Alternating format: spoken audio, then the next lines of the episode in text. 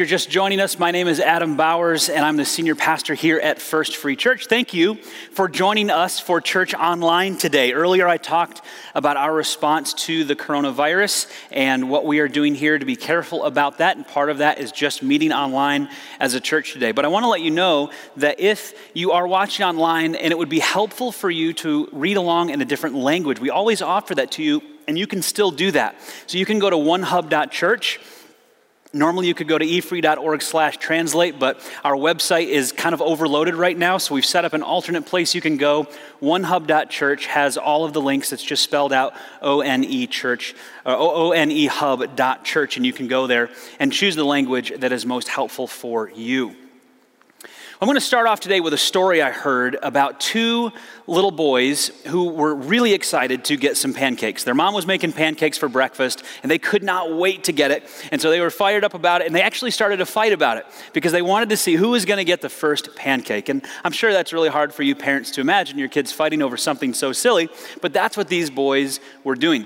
And so their mom was getting more and more frustrated by this and realizing that she was trying to work hard to respond more calmly and to use these as teachable moments. She had an idea. She got their attention and she said, Boys, boys, boys, hold on, hold on. Imagine if Jesus were in your position right now. What, what if one of you were Jesus? What would he say? I think Jesus would say, You know what? Let my brother have the first pancake. I can wait. And the older brother immediately turned to the younger brother and said, Okay, you be Jesus. I think a lot of times we are like those little boys, fighting over things because we can be so selfish. Deep down inside, there is a, there's a selfish side of me that wants to be first, that wants to get my own way, that wants to just look out for number one. And the truth is, this tendency towards selfishness really shows up in our churches with our beliefs as well we can actually be selfish based on what we believe. We want to get our own way. Sometimes it's more important for us to be proven right and to win than it is for us to actually find out the truth or listen carefully to what someone else believes. Because of this natural tendency towards selfish, selfishness, when I take a position on a belief, it can be really, really hard to change that position. Isn't that true for you? When we take a position on something and we're convinced about it, it's really, really hard for us to give that up. Not just because we haven't seen enough evidence, but sometimes just because this is what I believe and I'm going to hold on to this and it's going to be really, really hard for you to change my mind. Now, that can be a good thing or that can be a bad thing because if it's an important belief, we want to hold that tightly. It should be hard to change our minds. But some beliefs aren't nearly as important. We've been talking about that for weeks now. And on some of those less important beliefs, if we don't learn how to categorize our beliefs correctly, it can be really hard for us to have respectful conversations with people when we disagree. And I'm sure you've experienced this before, and it causes a lot of problems in our churches. What I've seen is that in churches, most of the division that occurs over belief happens not over big dogma, gospel, doctrine issues it usually happens over much simpler things. In fact, a lot of times, something that has absolutely no spiritual importance at all, although people might think that it does. People take simpler, less important issues like their preferences and they treat them like much bigger, more important things. We, we like to hold on to our traditions and our preferences and our convictions, and, and if we treat those as more important than someone else's, we can have problems and conflict and division. And if those people disagree with us, we might get personally offended by that. If they disagree with us on our preference and they have a different preference and they fight for their preference or their tradition or, or whatever, then sometimes we can start to judge them. And, and, we might even gossip about them and talk negatively behind their back or lash out at them. And why do we do that? It's because we are selfish. We are deep down inside selfish people and we want things our way. There's a pastor I follow online. His name is Eric Reed. And he posted a tweet recently that I thought was really, really insightful. I'm going to share it with you. He said, In all my years of pastoring, I have learned this lesson. A person's spiritual maturity is not truly visible until they don't get their way. Then you see the person. You know, I have found that to be really true in many different churches. And hey, if I'm being honest, that's, that's true of me as well many times. There are times when I just want to get my way, and I have to check my attitude and my response to things to, to make sure that I'm not just being selfish when I don't get my way. So, what do we do about this? What can you and I do to make sure that even though we have different preferences and, and, things that we want to see happen, whether it's in the, in the church or in our communities or in our homes or whatever it is, that that doesn't cause division, that that doesn't end up dividing us in a, in a way that doesn't honor God. For the last few weeks, we've been in a series called Undivided. And this undivided series is teaching us how to have an undivided mindset. It's, it's, answering questions like how do we stay united and live in harmony even when we have lots of disagreements? How do we determine what's a more important belief and what's a less important belief? What's essential and what's non essential? When is it necessary to, to divide? When is it a good thing for us to divide? And then, how can we have respectful conversations with people even when we have different views from each other? And most of those questions have been answered now as we've talked through the different buckets. We've talked about the dogma bucket. That's the, the core of what we believe, the gospel message, those things that are essential to being a follower of Jesus Christ. That goes in what we call the dogma bucket. And we've talked about the doctrine bucket, a little bigger than that. These are those beliefs that a church or a group of Christians come together and say, these are important, we believe these are true, these are essential for unity and fellowship in this group right here. That's the doctrine bucket. And then we get a little wider to the conviction bucket. And those are our personal beliefs that are based on scripture or the leading of the Holy Spirit or some personal spiritual reasoning of, of some kind, and all of those are, are seen in scripture. Those personal convictions that we talked about last week are things that God expects us to follow, but we can't expect anyone else to follow. They are personal convictions. Paul talks about them in Romans 14 and 1 Corinthians 8 through 10. So today, we're going to talk about the last bucket. That's the preference bucket. What types of things go into this bucket, and what do we do when we disagree on them, as we often do? How do we handle our selfishness with our preferences? First, let's just define the preference bucket. We talk about preferences this way they're personal opinions that are not based on the Bible or the Holy Spirit. That's kind of the distinction. There's, there's not a spiritual reason for a preference. It's just, hey, I like this thing better than this thing. Uh, some of us have a preference about styles of music or the types of clothes that we wear or uh, the color of the carpet or the paint on the walls or the car that we drive. When I opened up this series, I talked about the fact that preferences are really beliefs. A preference is a belief that this thing is better than this thing. So I, I believe that chocolate ice cream is better than vanilla ice cream. That's my preference. I have a preference for chocolate ice cream. I, I, wonder how many of you share the exact same preference, or maybe you prefer vanilla or butter pecan or mint chocolate chip or some other type of ice cream. That's because you believe for you that is better than other options. That is a preference. You have a preference for that thing. The Apostle Paul had preferences too. In fact, he shared some with us. In 1 Corinthians 7, he talked about his preference that everyone would stay single just as he was. Now, thankfully, he was abundantly clear that was just a preference.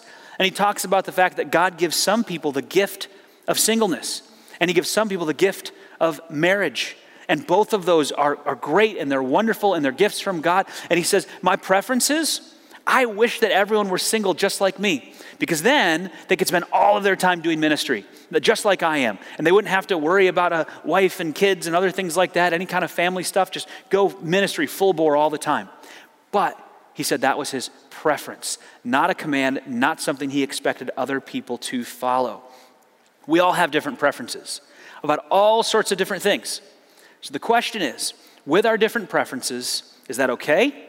What do we do about them? Can we talk about them? Can we disagree about them? And how do we do that without showing selfishness? How do we do that without having conflict? How do we do that and still be in harmony and unity with each other?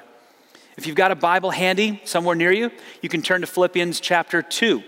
You can also follow along at efree.org slash Bible or in the YouVersion Bible app. I mentioned earlier that our website is being overloaded right now. So if you need to, you can just go to the YouVersion Bible app, look under events, and you'll find First Free Church there. You can follow along right there.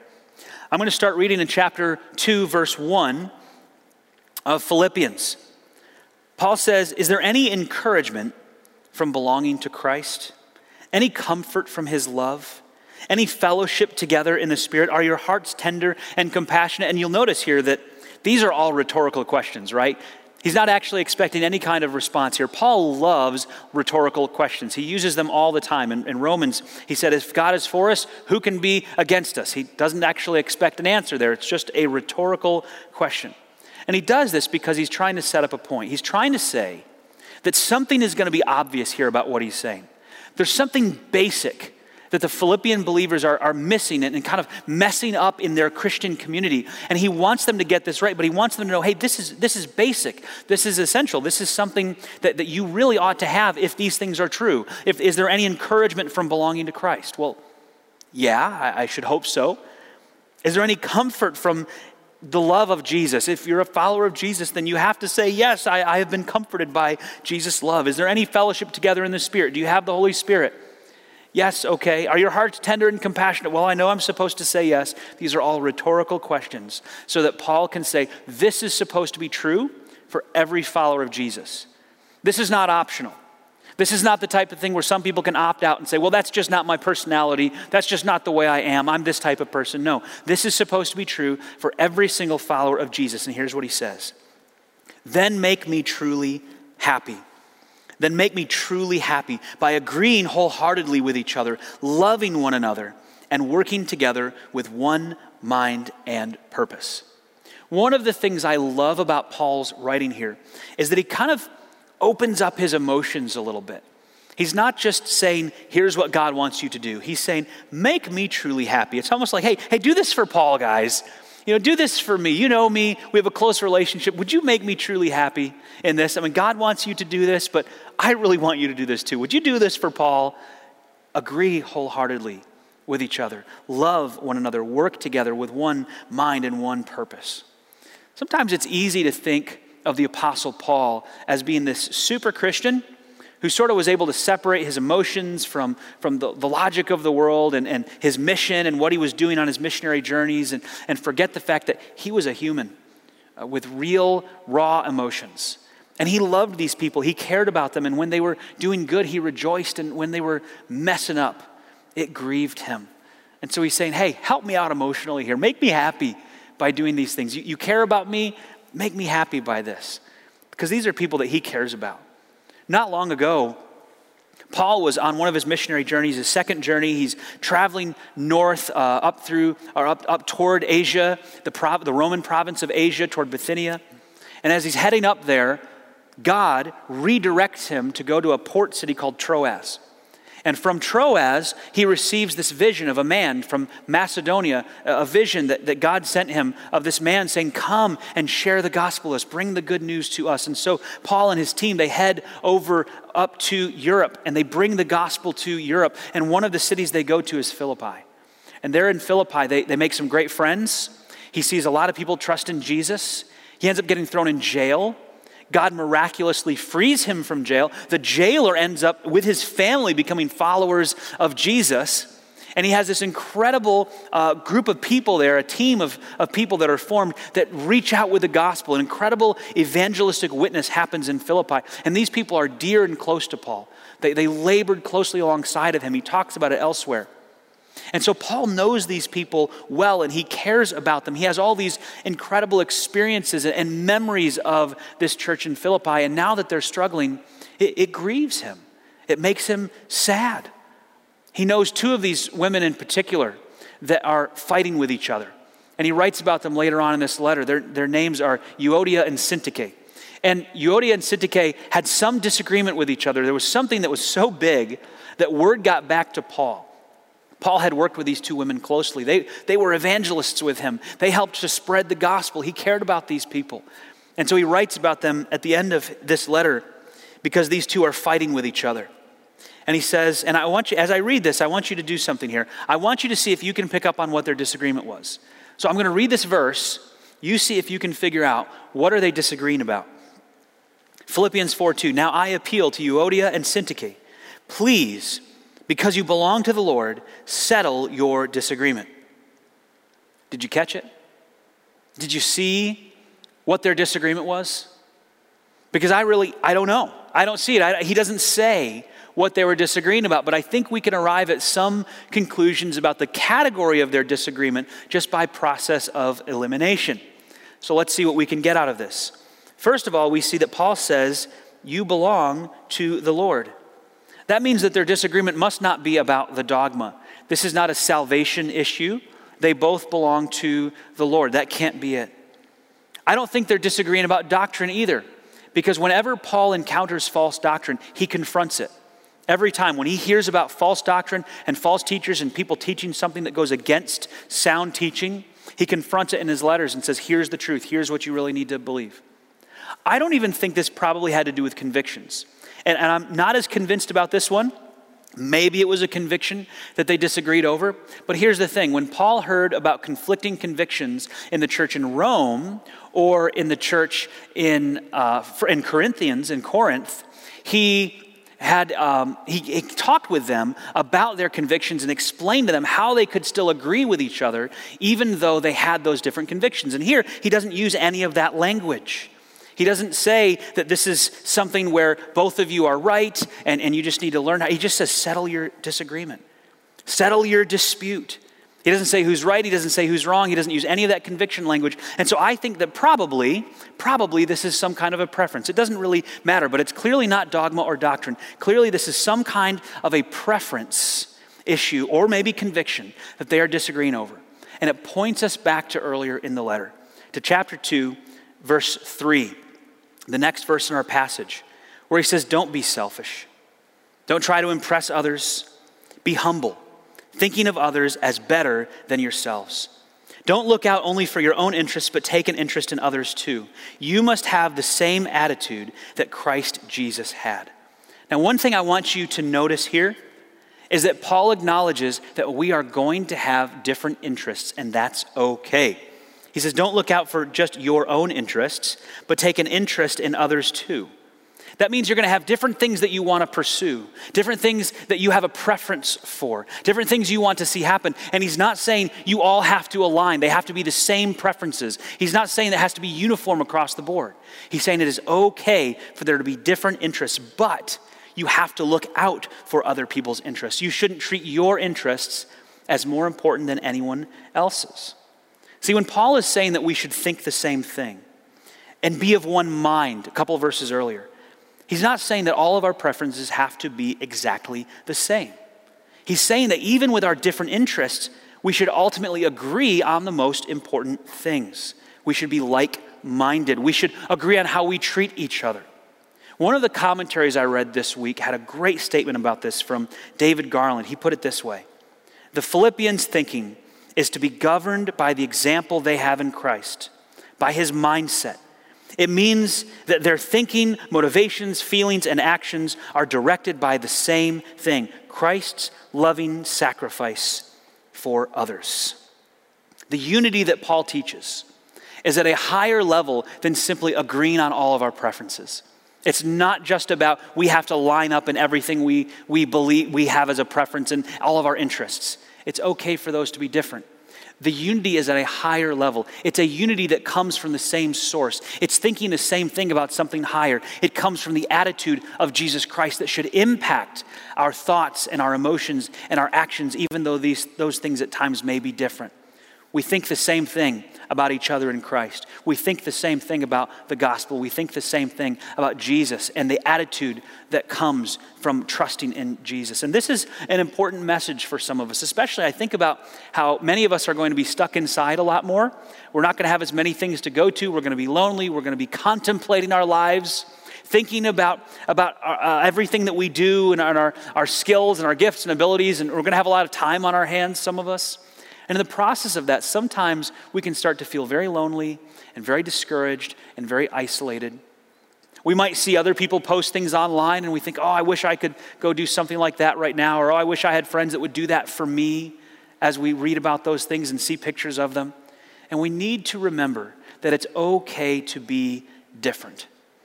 God made you different on purpose with all your preferences and all your skills and all your abilities, each one of us is very unique, and that's the way God wants it. God loves diversity in His creation.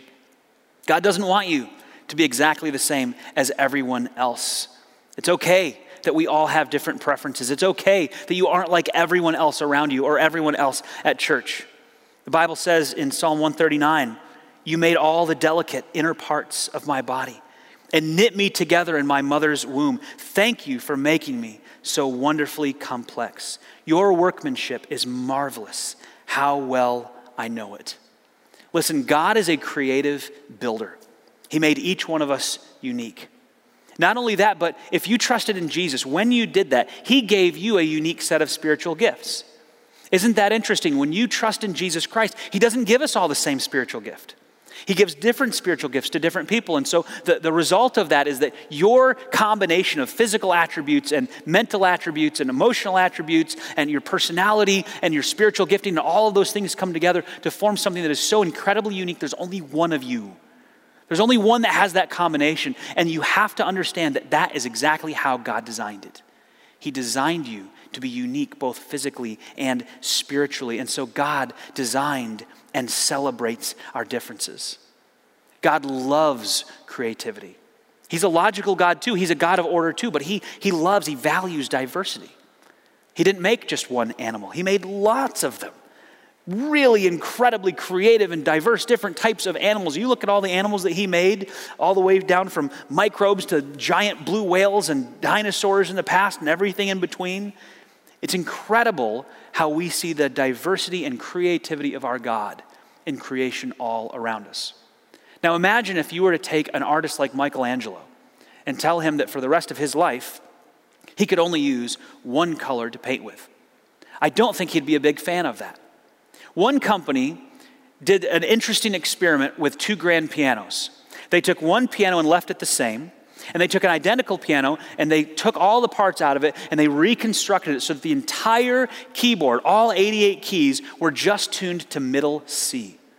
So you have a normal piano over on this side, and then if you turn around, you have the same looking piano, but every single note plays the same note. Every single key plays a middle C. And then they took a, a pianist, a world class pianist, and they brought him in and they had him play Beethoven's Moonlight Sonata and he starts playing on the normal piano, piano and it's an incredible uh, song, and it's just amazing, beautiful piece that he plays. And then he turns around and plays the exact same thing on the piano that is all tuned to the same note. It didn't sound like anything beautiful. It just sounded like the same note hit over and over and over and over again. There was no diversity to it. There was no creativity to it. There was no, even though all the components were there, he was playing the same things as far as the different places of the keys, but it didn't sound amazing because there were no differences between the notes. And I think that's how God views us as people. It's not that he wants us to all be the same. He wants us to be unified even though we aren't the same, even though he didn't create us the same. I think God actually loves our different preferences. I think he loves the fact that his children are into different things. Just like when I look at my kids and I see one that's into this sort of a hobby and another that's into this sort of hobby. And I love the fact that they're different. And I love to work with this one on this thing and, and that one on, on that thing and to see their different personalities develop. And as a father, I look at that and I value that and I treasure that. And I love the differences in my kids. I think God looks at us the exact same way. And he looks at his children and thinks, I just love the differences in this. Now, if they could all just get along. It's the same thing I think as a dad. If they could all just get along with their differences, just love each other. And I think that's God's message to us and what Paul is saying to us. Our preferences form this rich, beautiful, diverse tapestry that is God's family. We need to learn to value that, just as God does.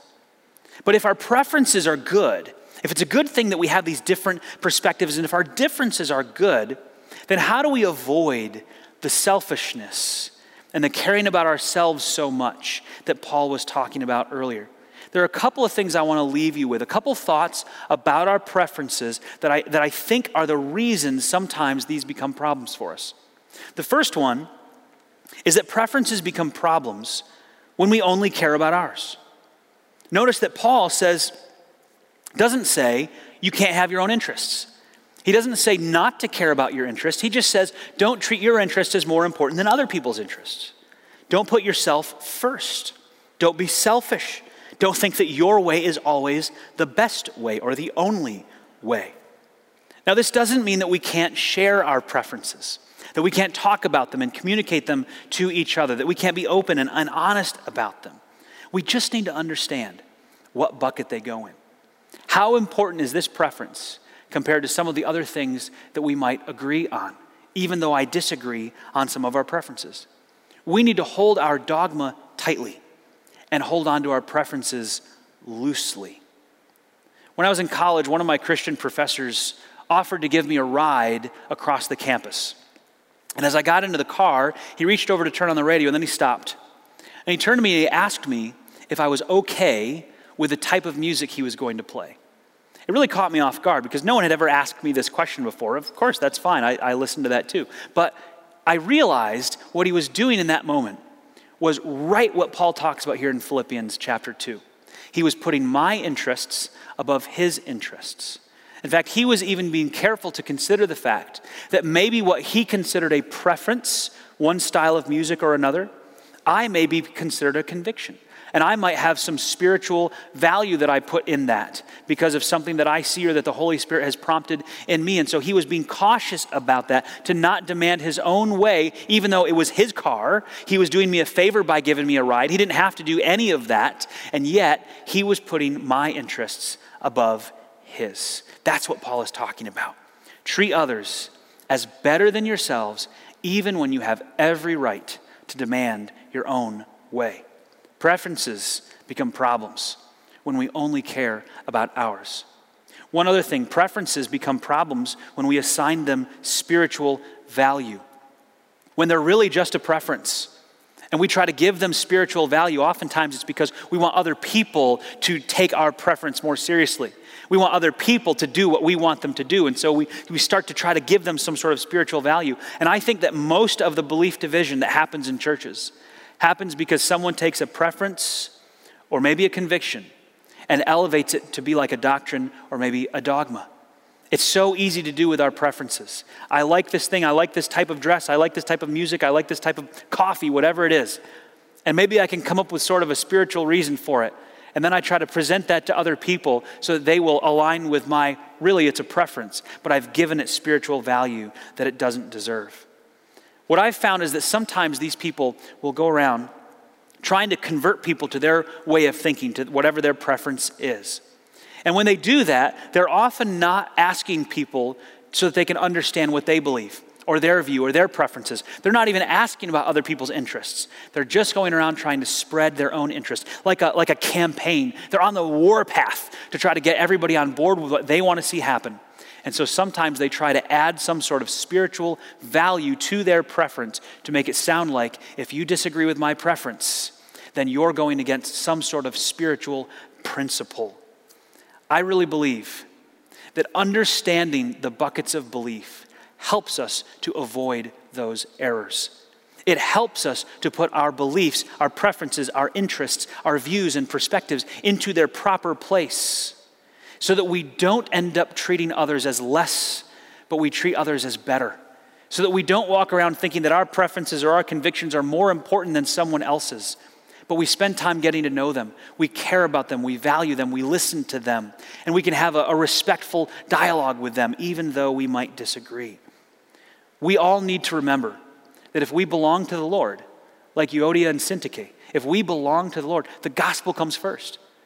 That's the most important thing. That's the thing that we can agree on above all else. In fact, we should start there. I watched a, a, clip one time of a group of pastors that came together. And this group of pastors were about to talk about some theological issues that they were all in disagreement on. They all came from different perspectives. And one of the pastors, as they got this started, said, Hey, before we do this, I know you weren't expecting this. I know you didn't think this was going to go this way, but I just want to spend a few minutes talking about something we all agree on, and that is the gospel. And for the next few minutes, they each went around and shared their perspective of the gospel, wording it in a little different way, but the same exact core beliefs. And they all were united around that and passionate about that. And what a perfect picture that is of the conversations that you and I should have. We can get together and say, hey, we disagree about this preference issue, but we agree on the gospel. We disagree about this conviction issue, but we agree about the gospel. And that's what unites us together. We need to put our preferences and convictions in perspective and be willing to walk away from a conversation agreeing to disagree. To not have this mindset that we need to somehow convert everyone or convince everyone to change to our way of thinking. We need to be willing to have the dialogue where the goal at the end is not to walk away where everyone's on the same page, but to walk away where everyone felt like they were loved and heard, where we're able to have a respectful conversation and we didn't shut each other down just because we had some disagreement over preferences and convictions. And of course, we need to remember that what unites us as followers of Jesus, what keeps us undivided, is the gospel, the core of what we believe. And here at First Free Church, it is our doctrine. We, we are in agreement on that. If you are a member of this church, you have signed on to that agreement. Let's keep that the main thing. Let's focus on that more than anything else. Let's make sure that the gospel makes its way into our conversations more than our preferences and our convictions. And that is going to help us stay united. That is going to help us keep from being selfish. Hey, as we close today, I know it's been an unusual service. It has been for me too. But we want you to be able to respond in a couple of ways. So we've put together a couple things that you can do right now. Normally, we would have a prayer team up front at the end. We don't have that now. And so if you want to, you can go to efree.org slash prayer. Or since that website has been having trouble, you can go to the alternate website, onehub.church, O N E hub.church. And if you go there, there's a link to submit a prayer request. Our prayer team is going to be online this week. This week. We would love to pray for you. And if you have any questions about the series, at the end of this message, we were supposed to have a question and answer time where you were able to ask and, and we would talk about the buckets in, in more detail based on what you wanted to know about, but we can't do that today. So let's do that online too. This is my email address. If you have a question about the buckets of belief, the undivided series, dogma, doctrine, conviction, preference, I'd be happy to answer your questions. Just email me at pastor at efree.org. Whatever else, remember, church, that we are a body of Christ together. Different parts that God has brought together, different preferences, different views, different beliefs. Let's make absolutely certain that we stay united, that we operate in harmony with each other, even though we may have some differences. I'm going to ask if you would just bow your heads with me wherever you're at, close your eyes. Let's focus on God for a minute. Let's pray to Him and ask Him to help us stay undivided, to help us stay united, particularly at a time when we are facing so many difficulties and challenges. Would you pray with me? Heavenly Father, thank you, Lord, for your word, for what it teaches us. And God, I want to apologize for how many times I have neglected to put others' interests ahead of my own. It seems like a daily struggle that I have, something that I wrestle with, and I'm sure there's a lot of people that can resonate with that, that have the same issue, whether they're young or old. We all have this tendency to be selfish. And so, God, I just pray that you would help us.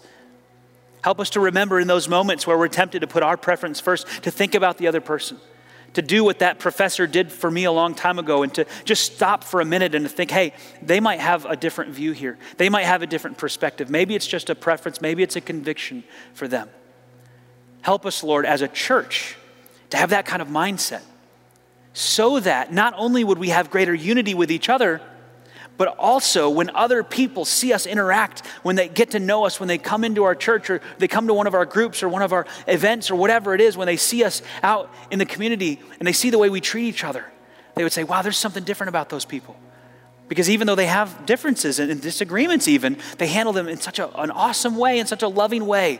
And, and the love, the bond that, that is between them is so much stronger than any of the differences that they have. That's a really unique thing in this world. That's a gift that you've given us. Help us to hold on to that, to claim that, to live that out in our community, especially over the next few weeks. We pray all of this in the name of Jesus. Amen.